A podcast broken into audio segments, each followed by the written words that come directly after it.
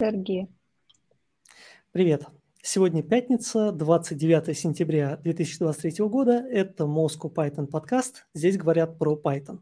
Мы выходим в эфир при поддержке курсов LearnPython, за что им большое спасибо. И мы выходим вживую на YouTube. Приходите на канал Moscow Python, ставьте лайки, подписывайтесь, вот это вот все. Но самое главное, пишите в чате. Мы очень любим общаться с нашими зрителями во время подкастов. А если вам неудобно слушать нас вживую, то мы выходим на основных подкаст-платформах. И сегодня в студии Григорий Петров, деврел компании Evron. И Михаил Корнеев, тимлид в международном IT-стартапе. И сегодня мы поговорим с Ксенией, которая работает тимлидом в Т1 и занимается разработкой интеграционных сервисов. Ксения, привет. Расскажи немножко о себе, опыт, вообще, что хочешь про себя рассказать? Про себя рассказать? Ну, работаю я уже давно. Как давно? Годиков 12, наверное. Большую, конечно же, часть времени я провела не в разработке, а в поддержке третьей линии. Ну, это когда ты вроде как ошибку нашел и чуть-чуть покодил. Вот. Потом, соответственно, решила уйти вот в разработку. Сейчас у нас плотненько так разработка идет на питоне. Соответственно, мы делаем жизнь нашего бэк-офиса намного комфортнее и приятнее. Девочки теперь работают только с одной кнопочкой, а иногда вообще даже и без кнопочки. Пришел на работу, нажал кнопочку, попил чаю и ушел. Прям мечта. Все, да. Ну, да, знаете, когда я много лет назад работал в программируемой телефонии, одна из таких вот самых главных задач у колл-центров к Vox Implant было: сделайте нам такую систему, чтобы каждый оператор мог предзаписать кучу вот своих каких-то фраз, и идет общение с клиентом, он просто кнопочку в интерфейсе нажимает, а система бесшовно его голосом какие-то длинные тирада рассказывает, а он, если надо, делает фейд и включается сам. Все правильно. Ну, сейчас, кстати, всякие чат-GPT же могут примерно такое. Оно, конечно, не всегда идеально, но, в принципе, некоторые кейсы закрывает. А давай, наверное, такой вопрос, наверное, мы... Ну, раз уже зашел разговор, а вы вообще используете у себя всякие вот эти модные LLM-ки, крутые для того, чтобы с одним меньше работать, или ваши те, кому вы помогаете, меньше работали? Нет, не используем, но, наверное, очень хотелось бы, но пока нет. У нас, на самом деле, направление очень, отдел, скажем так, достаточно молодой. Нам будет в начале следующего года всего 2 годика. Вот. Но за эти 2 годика мы в целом смогли автоматизировать, скажем так, потоки данных, которые идут, начиная с HR и заканчивая всякими какими-то стратегическими планированиями, в целом улучшить жизнь очень большого количества людей. Скажи, а вот область, в которой вы улучшаете жизнь, это, если я ничего не путаю, финтех в основном, да? В основном финтех. Вот скажи, пожалуйста... То есть нам приходится считать много циферок. Да, вот циферок. У вас финтех, и у вас много Python-разработчиков, и ты там тимлид. Смотрите, надо мной 2 тимлида сидят. Загадывай желание. Да, я уже... Ты ручки только протяни, чтобы вот так вот картиночек дотронуть. Скажи, вот во финтехе есть ли какая-нибудь специфика для Python-разработки? Вот если, например, человек некоторое время назад стал медлом и рассматривает для себя разные области, вот куда он может пойти, направо пойти, налево пойти, вот может пойти к системным интеграторам финтех. Вот что финтех хочет от Python-разработчиков? Что вы хотите от Python-разработчиков? Чем они у вас en masse занимаются? Расскажи. Смотри, так как это финтех, то есть приходится много считать. Ну, это не А плюс Б получить С, прямо есть специальные огромные там финформулы, расчеты, агрегации, то есть какие-то прогнозы строятся. Соответственно, обсчитывается информация, огромный объем информации. И, естественно, когда человек приходит на собеседование, если там мы интересуемся какими-то его техническими навыками, то в предпочтении у нас есть, ну, не то чтобы детальные там знания, а хотя бы, чтобы, допустим, человек знал, что есть такая библиотека, модуль, как Pandas, что есть NumPy и... наверное, еще в FastAPI, как бы вот эти вот такие три огромные основные, либо которыми мы пользуемся, соответственно, упор мы, наверное, все-таки делаем на Pandas, потому что, да, штука очень мощная, жалко только, что прожорливая, но мощная. Делать может вещи, да, там, невероятные, если ее правильно использовать, поэтому хотелось бы, чтобы, ну, люди все-таки, которые, да, там, хотят поработать в финтехе, более-менее там или отдаленно знали, что такое Pandas, и, возможно, где-то чуть-чуть мы с ним пообщались. Ну, если неправильно использовать, она тоже может делать невероятные вещи, но немножко другого качества невероятности. Да, знаете, как Дамблдор о Волан-де-Морте отзывался, что невероятные вещи делал. Ну, в плохом смысле слова, да, но невероятные.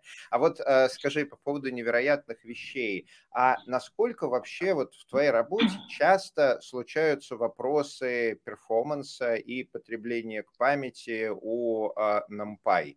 Вот, этой серии вы вот каждый день как-то борете, вот первый код, который вы написали, он всегда тормозит и жрет всю память, или это случается только по большим праздникам, когда вот вдруг ниоткуда не возьмись, ниоткуда не взялось?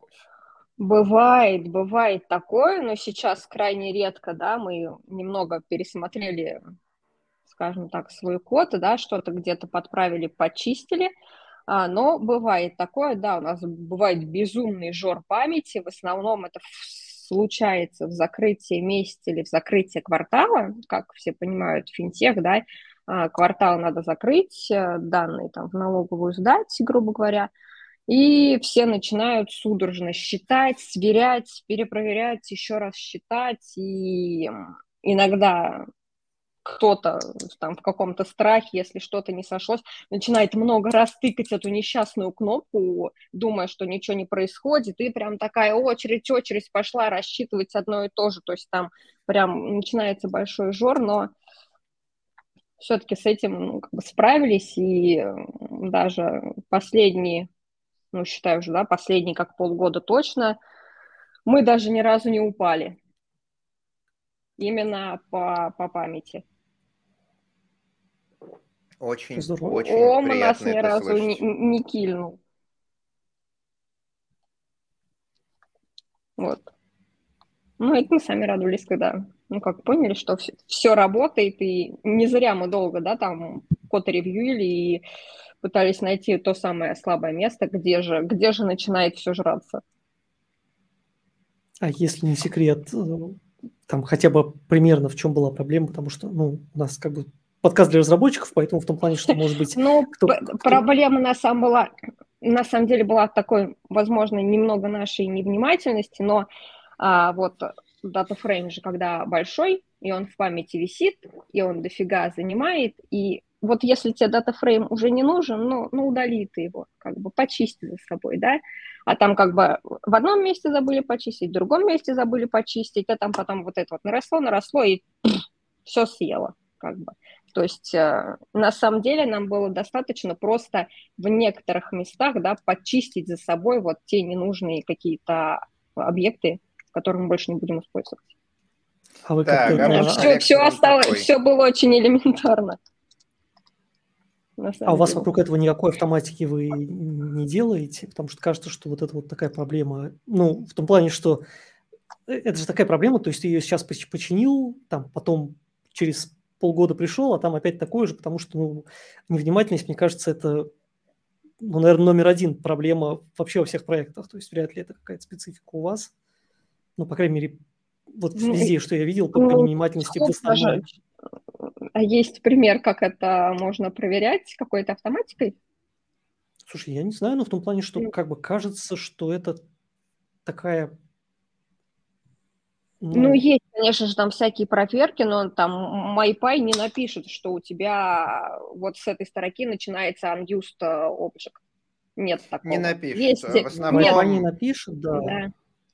В основном используют сэмплирующие профилировщики, запускают на какой-нибудь малой части прода, смотрят, как у них в течение нескольких дней подтекает, а потом по этим трейсам пытаются, вы знаете, как по кофейной гуще гадать из серии «А что это же такие объекты размером в 100 мегабайт у меня плодятся раз в несколько часов?» Кстати, небольшой офтопик. Так вот так где-то и было. Несколько дней назад я вернулся из Вильнюса, где выступал на конференции Euruko. Это конференция Ruby разработчиков, но она в этом году была очень необычная, потому что наш вот аналог Гвидо ван Россума в мире Ruby разработки Юкихиро Мацумото, он очень любит эти конференции открывать, где рассказывает в целом о State of Ruby. И вот у него доклад, он на протяжении последних 15 лет меняется очень мало. Вот. Он, как правило, рассказывает краткую историю языка, рассказывает основные концепции, рассказывает, вот как эти концепции меняются за эти 15 лет. То есть если посмотреть последние его 10 открытий конференций, то прям видно, вот как там смещение фокуса, прогресс и так далее. Все прям очень круто. Но если посмотреть его доклады, например, там с моей собственной Ruby Russia и вот с какой-нибудь другой конференции ближайших лет, то они будут практически идентичны с минимальными изменениями. Вот тут он просто удивил всех. Он такой, соответственно, вышел. Ну, в записи, понятное дело, там прилетела делегация японцев, но сам он не стал лететь, хотя довольно часто бывает в Европе. Вот, видимо, еще после ковида оно не окончательно восстановилось. Вот он такой, соответственно, выходит в видео и говорит: дайте я вам сегодня про Python расскажу. Вот, мы такие все, про Python, удивительно.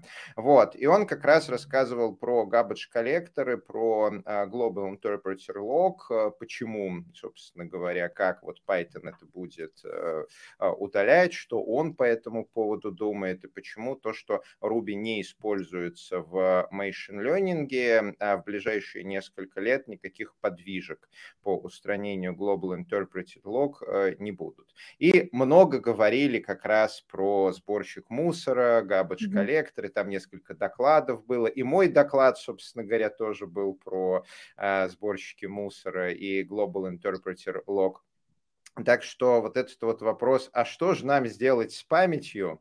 Он такой очень-очень общий, и про Python и его память говорят даже не на питонячих конференциях, а на других конференциях.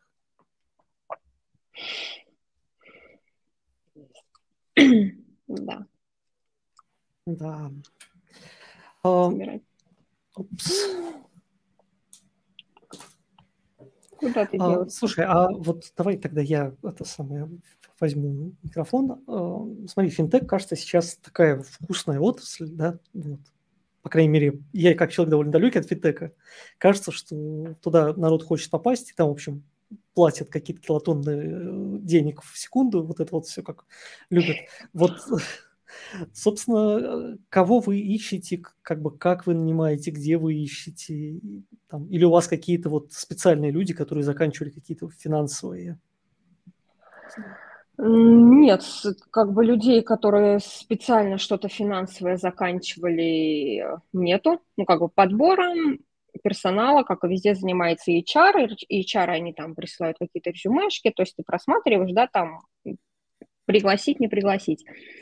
Но в целом, как бы, когда, ну, вот на текущий момент, да, если ищут, то ищут где-то примерно там джунов или милдов именно для того, чтобы для себя, как бы, вырастить специалиста.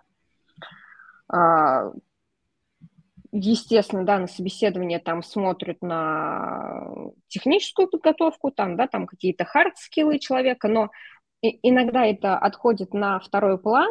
Очень часто в последнее время на soft skills людей смотрят. Mm-hmm. Потому что стало вот часто, знаешь, вот приходит на собеседование человек, который такой: я буду работать, там, если придет аналитик, принесет мне ТЗ, и вот я как бы вот с русского на код его переведу, ну, как бы спасибо, чат GPT с этим, если что, справится. Ну, как бы, да, ну, я утрирую, конечно, но людей ищем с таким вот более широким взглядом на систему, то есть который в целом, даже если он не финтех, там, да, но, собственно, мы как бы какие-то бухгалтерские вещи и не учим, тоже сами не знаем, но как бы человек должен понять, для чего система, там, для кого система, да, mm-hmm. как бы вот саму цель этой системы, и когда вот ты понимаешь, с чем ты работаешь, как бы ты намного качественнее можешь сделать решение, там, которое удовлетворит в итоге как конечного пользователя. Если хард-скиллов не хватает, да, там как-то написать красиво, ну, напиши, как работает. Есть в команде эксперт, очень высококвалифицированный, да, который код поревьюет и вот где-то подскажет, что, ребят, ну, вот можно проще или красивше написать, то есть есть, ну, как бы помогут тебе, то есть там никто не будет тебе говорить, что, там, руки ниже плечиков, ничего не умеешь. Нет, как бы вот ты нашел решение проблемы, это уже, ну, как бы отлично, молодец. Дальше тебе помогут, если что там приукрасить код, если у тебя там 90-й левел, ты все красиво написал, то это вообще просто прекрасно сразу, да, там заапрувили, смержили и поехало. Вот, то есть в целом как бы ищут людей, которые готовы аишки, да, копать, как бы, которые готовы чему-то учиться. Очень интересный подход на самом деле. Вот нас в Еврон часто обвиняют, что у нас какие-то довольно сложные собеседования, и несмотря на то, что мы не спрашиваем каких-то особо технических сложных вещей, мы много говорим за то, вот там, как человек относится к работе, что он будет делать в такой ситуации, а что будет делать в такой ситуации. Ну, тут, понятное дело, есть какой-то исторический контекст, что мы уже больше 15 лет компания, которая работает удаленно, да, и поэтому мы хотим нанимать людей, которые смогут работать удаленно. А вот второй момент, он сильно пересекается с тем, что ты сейчас рассказываешь, так как мы занимаемся аутстаффом, то есть мы нанимаем людей, обучаем их хорошо писать код, работать по процессам, и потом эти люди работают в командах наших клиентов, фулл-тайм помогают им. И вот для нас важно нанимать людей, которые смогут помогать клиентам, и обучать их, как правильно работать с клиентами, что говорить, что не говорить на утреннем стендапе, как правильно проводить код-ревью, чтобы ни ты морду не набил, и ни тебе морду не набили, и вот эти вот все штуки. И... Михаил, Ксения, вот что я вижу за последние несколько лет, это довольно сложно определить на собеседовании. Ну, потому что как нейрофизиолог я всегда говорю, что человеческий мозг работает ситуационно, и вот в собеседовании одна ситуация, а когда потом он или она работают работу, это другая ситуация. И вот в собеседовании ты спрашиваешь, вот что ты будешь делать в такой ситуации? Человек говорит: да я в такой ситуации вот так сделаю, вот так сделаю. А потом через несколько месяцев такая ситуация в работе наступает, а делает ли он совсем другое. И оказывается, что когда он или она на собеседовании говорила, что она делает, что она будет делать, то это была не иллюстрация из какого-то прошлого жизненного опыта, а то, что человек считает правильным делать. Ну, как это? На собеседовании мы, как известно, проверяем навыки прохождения собеседований. Да, и поэтому, Ксения, а вот расскажи, пожалуйста, нам и нашим слушателям подробнее, а как вы проверяете эти софт-скиллы? Как на собеседовании понять, что человек действительно пойдет разговаривать с коллегами, словами через рот, будет интересоваться, как эти программы используются, там с интересом держать свечку и прочее, а не просто увлеченно об этом всем говорить, пересказывая какие-нибудь инфо-цыганские курсы или вот что он там слышал на Ютубе, как правильно? Ну, смотри, вот soft skills как бы тут действительно очень сложно проверить и не проверишь, но очень мы любим проверять вот эту способность, да, как бы поковырять, поискать, как бы посмотреть, а что человек будет делать. У нас там есть такая, даем ее всем, отличная, хорошая задачка, если кратенько, да, там 3 элементарные функции, которые очень-очень сильно похожи. И ты как бы вот даешь человеку 3 эти функции, такой, чем отличается? Ну, как бы вот просто как бы вот чем отличается? И... кто-то теряется, кто-то такое погуглить можно? Ну, конечно, можно, но погугли, как бы. Мне как бы нужен ответ. И вот ты как бы, ты смотришь, а что человек будет делать, как он пойдет искать, куда он пойдет искать, растеряется, не растеряется. То есть понятно, что человек вот какую-то немного, да, там в стресс ввели, как бы он себя поведет. Ну, то есть есть те, кто реально, то есть пошли, быстренько что-то погуглили, либо кто-то догадался, открыл этот Google Colab, туда эти функции быстренько вставил, повызывал, посмотрел, чем будет. То есть как бы у людей, они как бы по-разному справляются с этими задачами. Кто-то находчивый, кто-то умный, кто-то просто знает. Но вот soft skills, именно вот навык общения, там, правильного общения или там корректно ты задаешь вопрос, некорректно задаешь вопрос. Ну вот с этим уже сложнее... в разы. Это интересный подход, поведенческое интервью, но вот, знаешь, я немножко побуду адвокатом дьявола, хочу немножко это обсудить. Знаешь, какой недостаток я вижу в таком подходе? Недостаток следующий, что у нас же есть какие-то социальные нормы, и человек действует не только ситуационно. Он или она еще действует в данных социальных нормах. И, например, на собеседованиях просто не принято гуглить. Поэтому вполне возможно, вот как раз в работе человек будет и спрашивать, и гуглить, и проявлять интерактивность и так далее. А вот норма для собеседования у человека может быть другая. Ну нет, я же сразу сказала, что можно погуглить как бы это. То есть я хочу посмотреть, насколько он сможет найти ответ, если он его не знает. Сможет ли он его найти? Мы на одной из прошлых работ примерно так же делали. То есть у нас была задачка такая алгоритмическая. То есть прям вот, если человек знал и помнил там откуда-то из института там нужный алгоритм, то он, в принципе, мог ее пройти элементарно. Ну, большинство, понятно, не помнит, потому что, тебе это, в общем, после...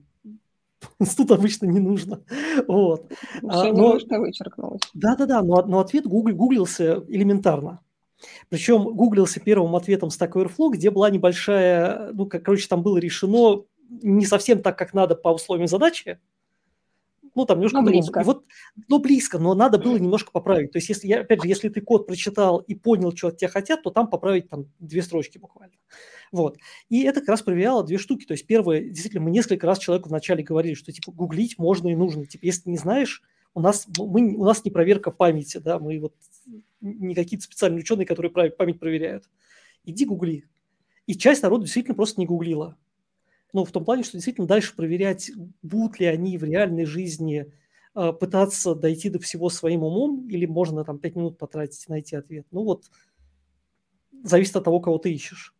А второе, это тоже хороший способ понять, читает человек код или нет, или он просто копирует со Stack Overflow, говорит: пацаны, я сделал. Вот оно, да. Вот. И тоже очень хорошо отсеивались люди, которые код просто копируют и не читают. Это прям классно. Угу. Так что я согласен с Ксенией, что это прям очень, мне нравится проверка. Если человек не гуглит, когда ему несколько раз сказали, что можно и нужно, но, наверное, может быть, он не всегда будет слышать, когда ты ему что-то стесняется. Говорить. Ксения, а кроме софт-скиллов, с которыми сложно, чем вы еще интересуетесь на собеседованиях? Мы, в принципе, в подкасте любим общаться с нанимающими менеджерами, с тимлидами и расспрашивать, как они проводят собеседование, потому что некоторые части нашей аудитории только предстоит поиски работы, и им это любопытно услышать. Скажи, о чем ты обычно спрашиваешь питонистов, которых ты потенциально хочешь нанять? Как оцениваешь их хард-скиллы? Какие хард-скиллы вот в вашей индустрии важны, а какие не очень? Ну, вот давай сначала, да, про собеседование. Ну, всегда же интересно, да, когда резюмешку открываешь, ну, как бы, как человек к этому пришел. И, на самом деле, в последнее время очень много резюме, таких вот, когда человек был мерчендайзером или маркетологом, а тут хоба и разработчик сразу. Ну, как бы, что сподвигло? Ну, то есть это всю жизнь было, ну, как бы, интересно, и вот сейчас появилась возможность там реализовать или какая-то другая мотивация была у человека, то есть что он резко решил сменить все. Вот. Но ответы бывают разные. Но всегда просто интересно послушать. А вы как-то поэтому отсеиваете или нет? Ну, то есть это... Что надо сказать, чтобы завернули тебя? Да, мы не отсеиваем, поэтому, ну, просто интересно послушать. У нас действительно есть, как бы, в команде, да, люди, которые... грубо говоря, вот тоже работали совершенно там в какой-то другой области, вообще никак не касающейся, да, программирования, разработки никак, но пришел человек разрабатывать, и очень у него быстро, хорошо, у него все получается, он схватывает все сразу, он читает код, понимает, о чем тут, ну, как бы выяснилось, что он всю жизнь любил, ему там всю жизнь было интересно, ну, вот так вот получилось, что образование... другой у него. Ну и в итоге, как бы, очень хорошо человек в команду зашел, сразу, как бы, ну, все получается. То есть, ну, поэтому не отсеивают. Ну, просто, как бы, всегда интересно послушать. Это то, что часто у нас называют парадоксом нулевого уровня, когда берут двух людей, ну, предположим, 30 лет, которые до этого не написали ни строчки кода. И вот первый проходит трехмесячные курсы, еще через месяц устраивается джуниор-питонистом, через год он уже middle-питонист, а через 2 года он уже senior-питонист. А другой, он проходит курсы, год ищет работу, его нигде не берут, потом с трудом устраивается джуном, не проходит испытательный срок, следующая компания не проходит испытательный срок, только через 3 года он с трудом закрепляется на каком-нибудь месте, и медлом он становится через 5-6 лет, а синьором станет там через 10-15, может быть. И смотришь на это и думаешь, ну как же так, Улиточка? Они же оба вот, ну, какие-то умные парни, девушки, прошли одинаковые курсы, более-менее одинаковые успехи. Почему одного вот взлет ракетой, а у другого медленное поползновение той самой улиточкой? А потом, когда начинаешь копать бэкграунд, оказывается, что вот тот, который через 3 года синьор, он же на самом деле всю жизнь увлекался компами. Он играл в компьютерные игрушки, он ставил знакомым Linux, он все это настраивал, запускал какие-то скрипты, читал статьи, он занимался всем, кроме программирования. Ну и серии вот как-то не интересовало его никогда программирование. Ну а второй просто хороший повар.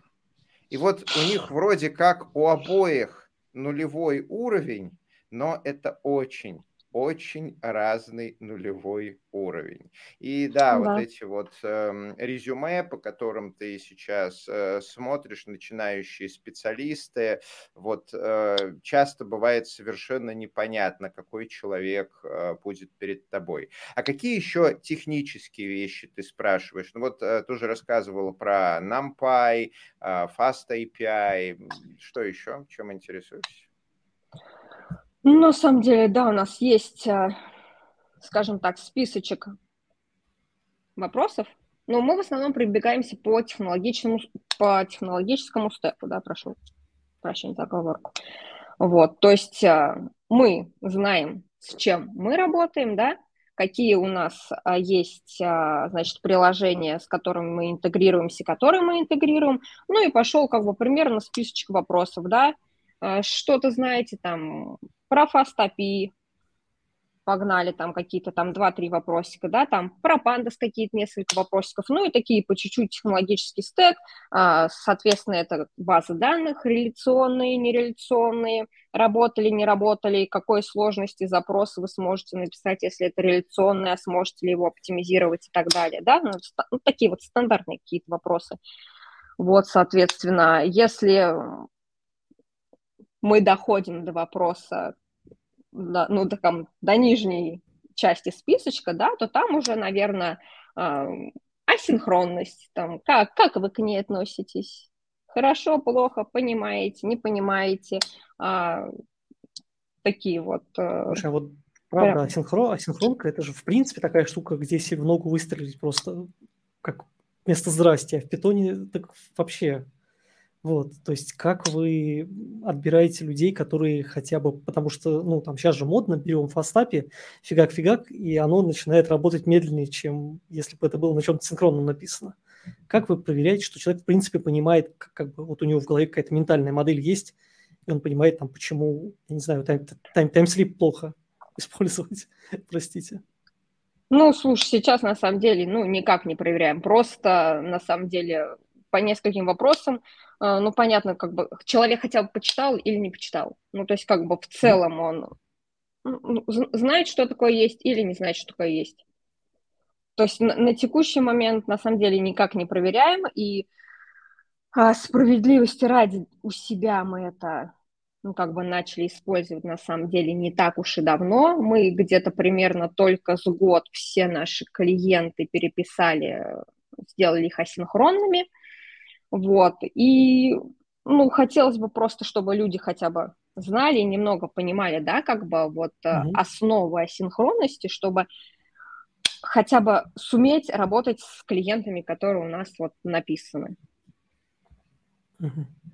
А почему вот, как бы казалось бы, что финтех это, ну, я понимаю, что есть там всякие банки и так далее, где там действительно хайлоуд, вот, ну, я так понимаю, что у вас скорее больше внутренняя автоматизация. Зачем вам асинхронка? У нас, нет, смотри, у нас не то, что внутренняя автоматизация, у нас интеграция, да, какого-то сквозного процесса, да. И конец вот этого процесса – это простроение всякой отчетности. То есть, когда ты делаешь своего рода там всякая финансовая отчетность, какая-то, это, господи, аналитика, то есть ты забираешь огромнейший просто слой данных и начинаешь его обсчитывать. И вот, когда ты его забираешь, то есть из источника, да, но это как бы не 2 секунды, потому что забираешь ты очень много. И вот... Ну, тут как бы очень полезно забирать это все дело асинхронно, чтобы у тебя там тред, да, не простаивал. Ну и, соответственно, когда ты это все обсчитал, пересчитал, привел к нужному виду, если надо там что-то, пивот сделал какой-то, и когда ты это уже потом пишешь, и, не дай бог, пишешь, а индекса у тебя нету, то, соответственно, это тоже там не 2 секунды, и... Ну, тоже как бы полезно вот тут вот в асинхроне, наверное, все это записать и уже потом просто результат получить. А записалось вообще ли или нет? Вот, ну, то есть как бы мы не 2-3 циферки считаем, а прям очень большой слой данных мы обсчитываем, особенно если это вот закрытие какого-то периода. Ну вот тут, кстати, интересный момент. Смотри, FastAPI, она использует async await, которые предпочитают жить в одном потоке с event loop во главе. А обсчет данных – это как раз CPU-bound. Вот. И тот же NumPy, если ты попробуешь вызвать в этом одном потоке FastAPI, то ничего хорошего не получится. Вот вы у себя как-то разделяете те сервера, которые обрабатывают запросы, и те сервера, которые делают расчеты? Или, возможно, там у вас какой-то один сервер, и вы используете просто FreePool с NumPy, или сабпроцесс, вот как вы дружите числа дробилки и FastAPI? Ну, у нас как бы есть серверочек стендалоновский, железячка. И у нас есть namespace Кубери. Вот на этом, собственно, мы и живем. Весь биллинг, вот этот вот обсчет, он именно на сервере происходит, на вот физической железяке. Ну, пока так. Прикольно. Что? Нет, я...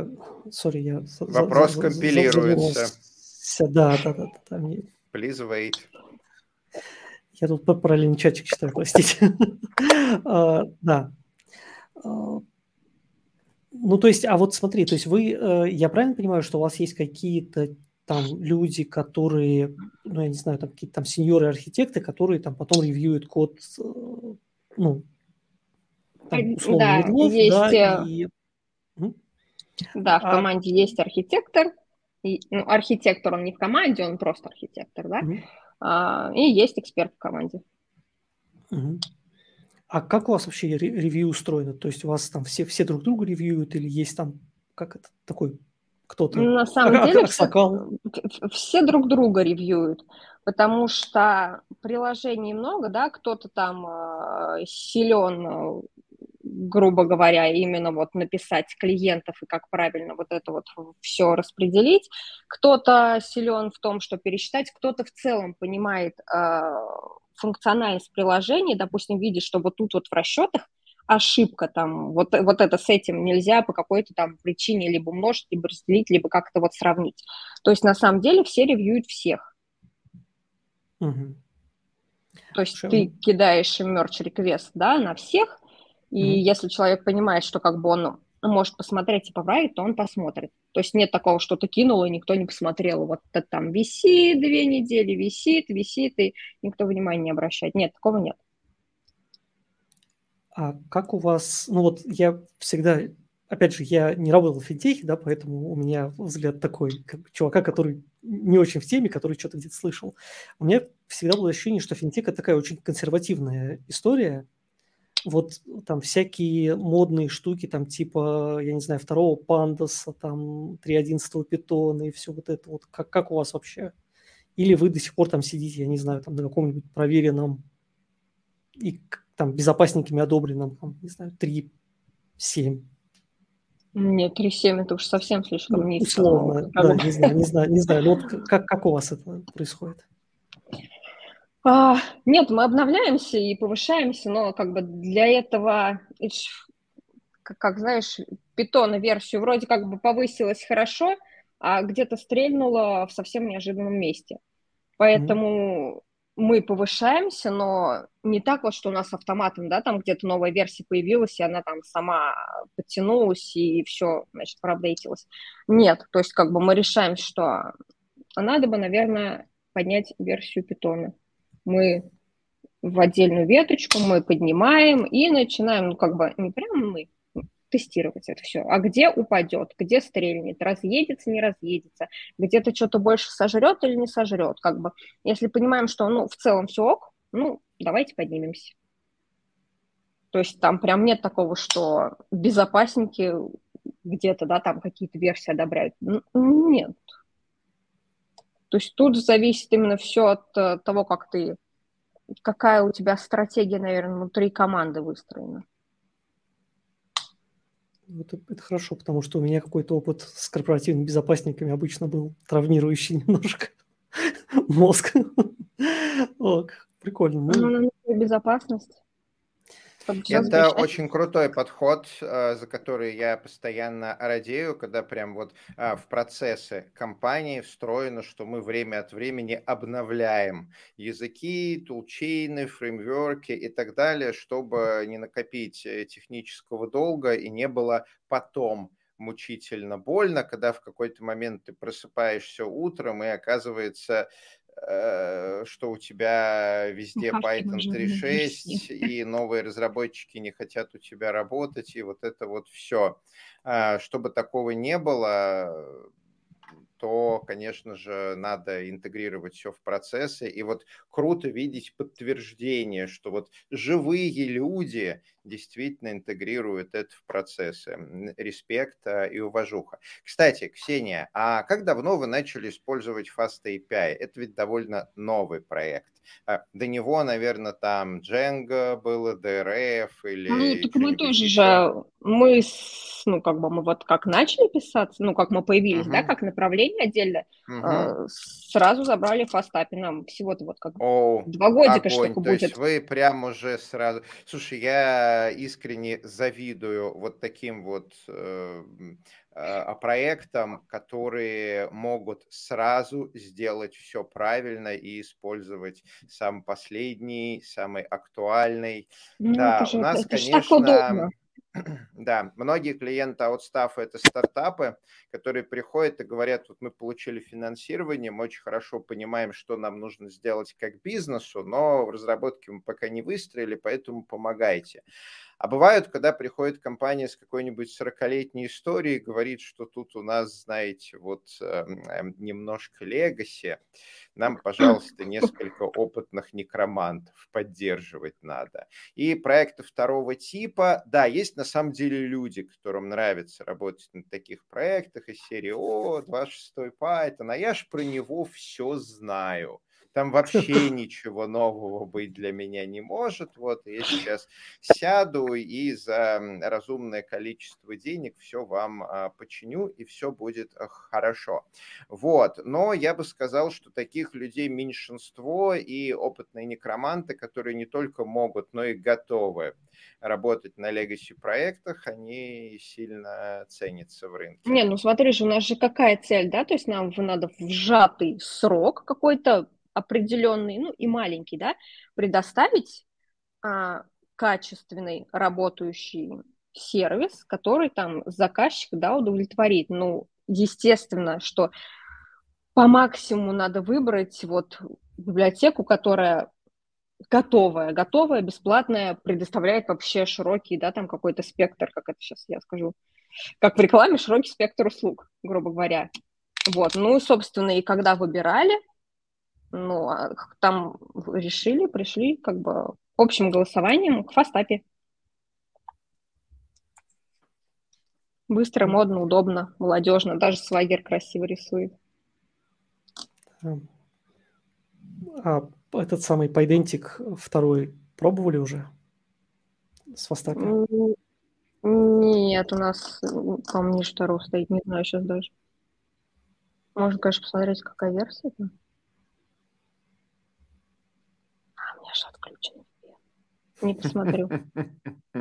Да, ты не посмотришь, потому что если ты сейчас попытаешься подключиться к VPN, то ты отключишься от нас. Да, я уже поняла. Лучше не надо, да. Так работает современная сеточка. Вот, конечно, FastAPI, он очень быстро развивается, и Pydantic, и Pluggable, вот эта вот вся инфраструктура, креативное использование типов, вот, разработчикам очень-очень понравилось. Кстати, вот такой офф-топик, что буквально на наших глазах рождается вот такое вот новое направление метапрограммирования, когда мы используем типы не для того, чтобы помогать себе искать ошибки, а для того, чтобы писать метакод, который какой-то DSL, который вот более выразительный.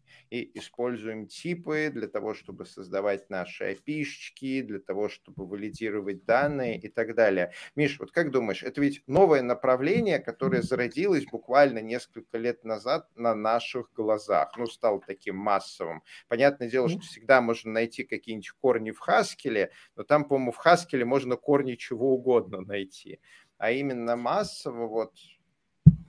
Да, слушай, я сейчас больше все-таки смотрю на, там, мне кажется, что революция, которая происходит прямо сейчас, это вот эти вот сетки умные, вот, они, правда, пока не настолько умные, как хотелось бы, я вот там сегодня пытался заставить Copilot X написать мне тесты для, ну, как признаюсь честно, там ручка настолько, как бы сказать, корявая, что Я бы живого человека сам постеснялся заставлять, то есть написать. Вот. Но забавно. Вот. То есть, на самом деле, интересно смотреть, как это происходит. И вот мне кажется, вот там революция сейчас. И пока, возможно, не все ее, как бы сказать, осознают и видят, но это прямо, вот, мне кажется, что поменяет гораздо больше, чем... Условно.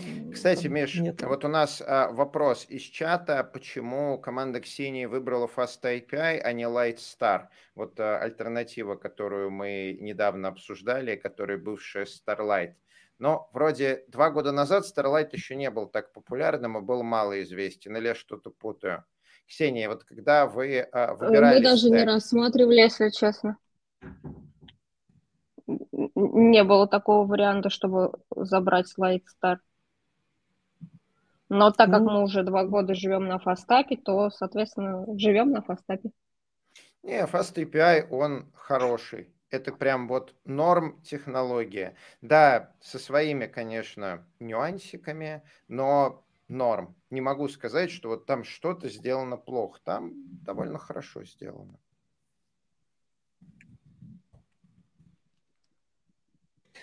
Да, мне кажется, тем более все-таки у Ксении не модный стартап, где, в принципе, можно там, прийти шашкой наголо и, да, ну, там, не знаю, вот мы-то у себя его начали использовать, потому что у нас там появилось место, где мы могли дешево поэкспериментировать с технологией, то есть если бы даже нам, типа, LiteStar не понравился, этот сервис переписать на FastAPI можно было, там, действительно микро-микросервис, там, и...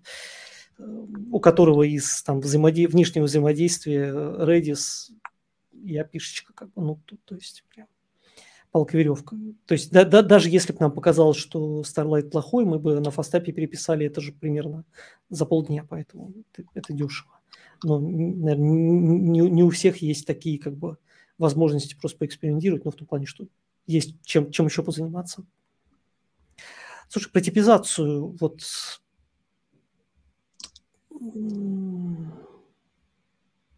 В целом, ты как относишься к Ксении?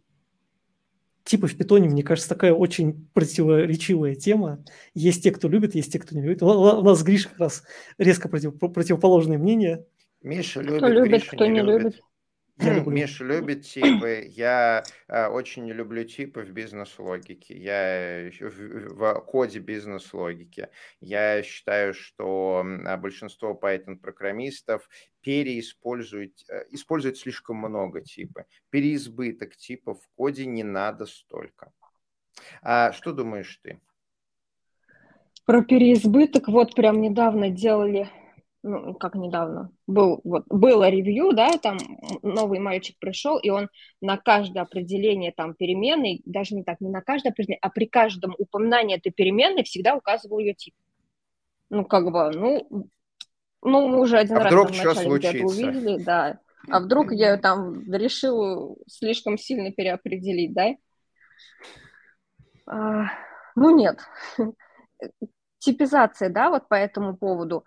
Ну, если, конечно, там прикручены всякие линт-реформаторы и прочие проверочки к коду, да, то, наверное, если ты хочешь красивый читабельный код, да, можно там указать тип, и иногда это даже полезно, если у тебя, ну, как бы неявно тип ты сразу определить не можешь, и у тебя, допустим, функция, которую ты вызываешь, да, там тоже у нее тип не указан, а ты видишь, что там какая-то безумно страшная конструкция, то да, можно указать тип, тем более, если у тебя там какой-нибудь лист из словарей, непонятно с чем внутри. Ну, как бы, бывает у нас такое. Поэтому да, иногда как бы полезно, чтобы ты хотя бы понимал, что, ага, да, примерно ты на выход должен знать, да, там, ждать списочек словарей, ну, грубо говоря. Но с переизбытком это, ну, как бы это лишнее. Типа полезно, ну, даже не знаю, как бы я не то чтобы к ним очень за них там как бы болею, либо прям терпеть не могу, но как бы все должно быть в меру. Вот так вот. Типа нужны, типа там, как в детском стишке, типа важны, но много мороженок скушаешь, горло заболит. Да, у нас сейчас в индустрии такой скандал, когда Дэвид Хайнемайер Хэнсон, это один из ключевых разработчиков экосистемы Ruby, фреймворка Ruby on Rails, это аналог Django, который более популярный, чем Django, и более фича full, чем Django. Он из части своих фронтендовских фреймворков выпилил TypeScript со словами.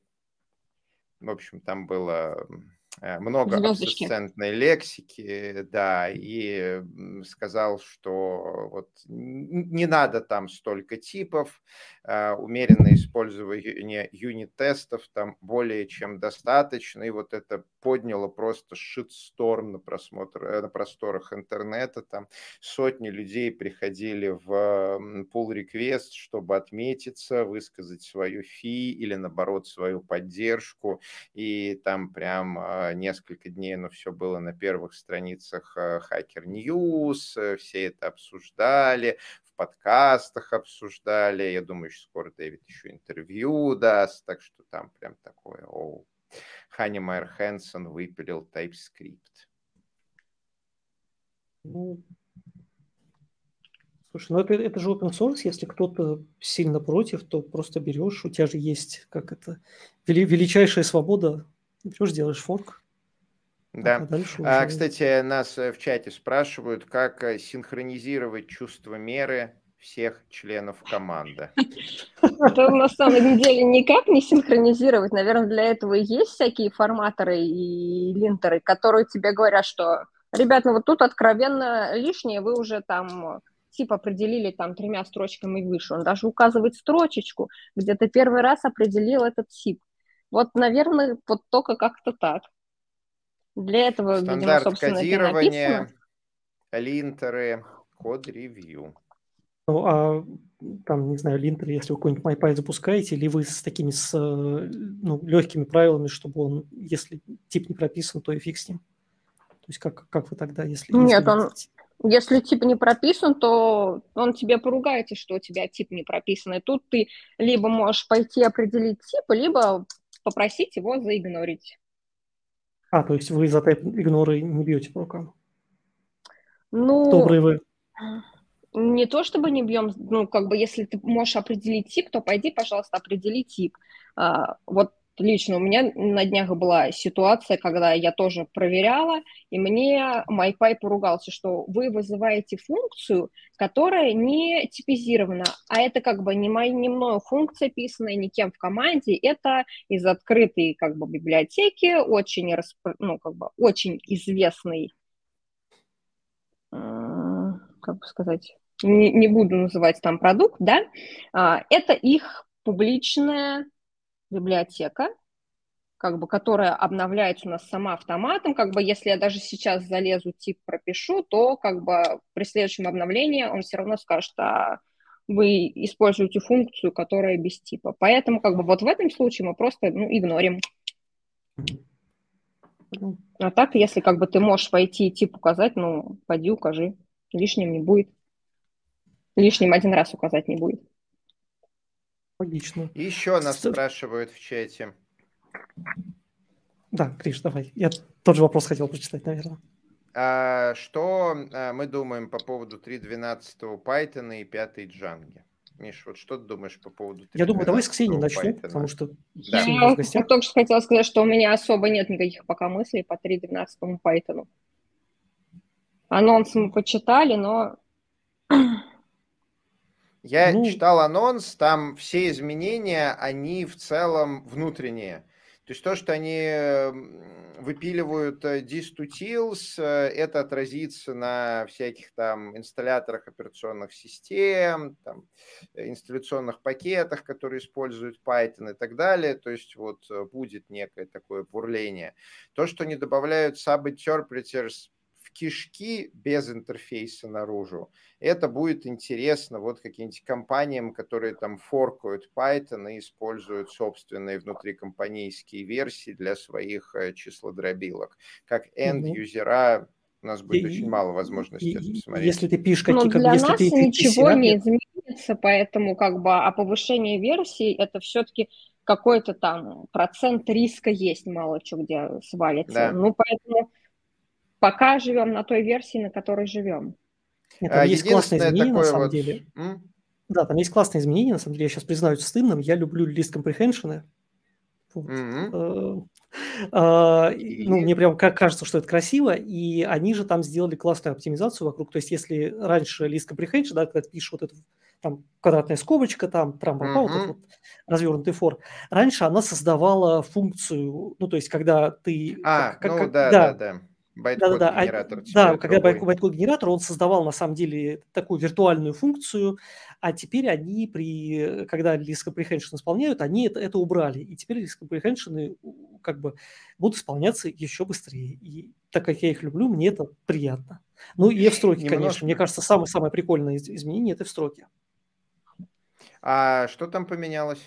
Слушай, они же в строке, они переписали то, как разбираются, переписали парсеры в строк. Если раньше, например, внутри F-строки ты писал там F, двойная кавычка, бла-бла-бла, там, дальше ты должен был ставить одинарную кавычку, если поставишь двойную кавычку, получишь по рукам. Или там какие-то, там, не знаю, что там, по-моему... Красную строчечку или желтую, да. Да, там всякие вот вызовы, этот самый, ну, типа join нельзя было сделать внутри F-строки. Вот. А теперь внутри в строке ты можешь делать практически все. С одной стороны, это приятно, а с другой стороны, я прям уже представляю, что если люди могут сделать все, некоторые из них будут делать все. Я представляю, что я буду читать такой код. А там одна строка, и все внутри. В пятой дженге вроде тоже там никаких особых user-faced features, тоже кучу всего пофиксили, шаблонизацию формочек улучшили. Кто сейчас в 23-м году использует дженговские формочки? Все сидят на реактах и вот это вот все.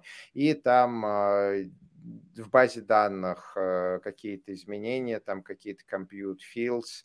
Вот. Я таким даже не пользуюсь. Ой, про формочки ты будешь смеяться. Мне что-то в последнее время везет. Ну, это тебе везет. Да. Ну что ж, уже час. Пора закругляться. Да. Мне кажется, приятно поговорили. Не знаю, Ксень, тебе как? Интересно, да.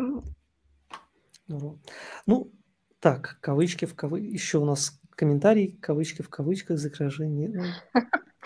Это да. Это те, кто в IDE будут новые в строке поддержку писать. Да. Language Server протокол, который использует тот же Python под капотом и никаких проблем. Да. Ну что ж, с вами был Moscow Python подкаст. Здесь говорят про Python. С нами была Ксения, тимлид в Т1. Ксения, спасибо большое. Прям было очень интересно, приятно поговорить. И Григорий Петров, деврел компании Evron.